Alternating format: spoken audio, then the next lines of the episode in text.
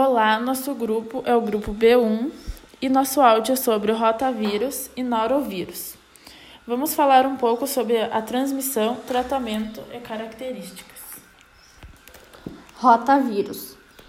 A infecção pelo rotavírus varia de um quadro com diarreia aquosa e duração limitada a quadros graves com desidratação, febre e vômitos, podendo evoluir a óbito.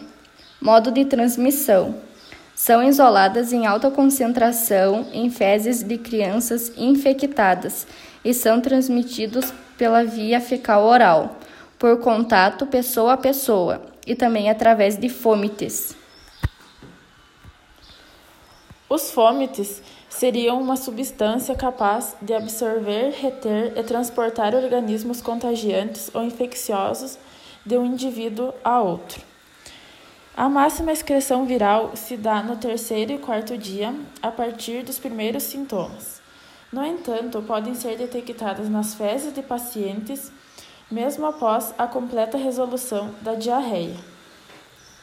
As espécies de rotavírus correspondem à classificação antigênica de grupos sorológicos A, B, C, D, E, F e G. Os rotavírus mais frequentemente encontrados em todas as espécies animais pertencem ao grupo A. Norovírus. Os norovírus foram os primeiros agentes virais ligados à doença gastrointestinal. Entretanto, eles foram por muito tempo considerados como causa secundária de gastroenterite após os rotavírus. O desenvolvimento de técnicas moleculares voltadas ao diagnóstico dos norovírus forneceu dados mais claros sobre o impacto epidemiológico desses vírus os quais são atualmente reconhecidos não apenas como principal causa de surtos de gastroenterite não bacteriana, mas também como causa importante de gastroenterite esporádica em crianças e adultos. Durante muito tempo, a incidência de norovírus esteve associada a ambientes confinados como creches, asilos ou navios de cruzeiro Hoje, a transmissão é amplamente distribuída, distribuída e atinge pessoas de diferentes idades em diversos locais. A gastroenterite é uma inflamação do trato digestivo que atinge principalmente estômago e intestino. As causas mais comuns são os vírus, bactérias e parasitas.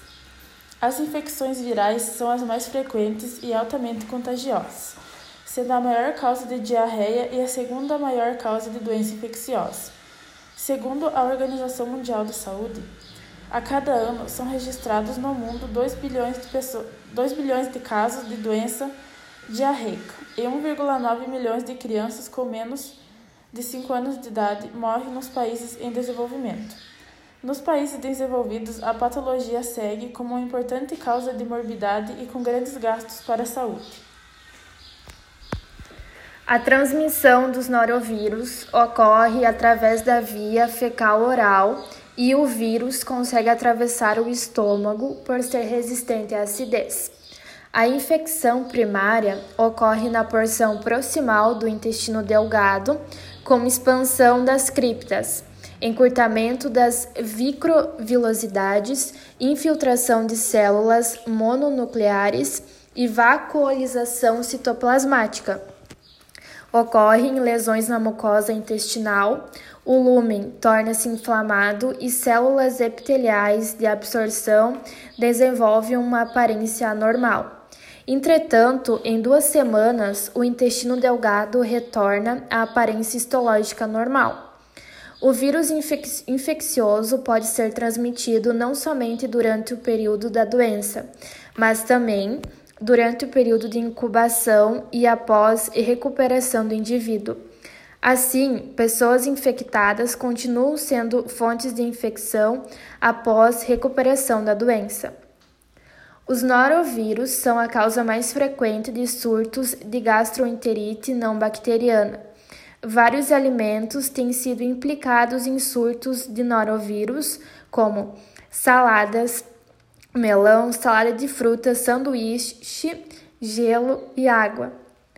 Apesar da natural perda de apetite, a alimentação saudável também é fundamental para a recuperação.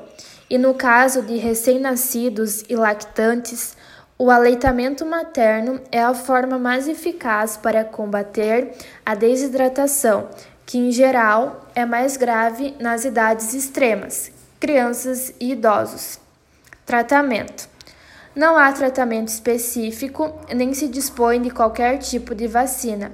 Em surtos, em geral, as medidas de contenção e prevenção da disseminação dos vírus incluem lavagem frequente das mãos e a descontaminação ambiental.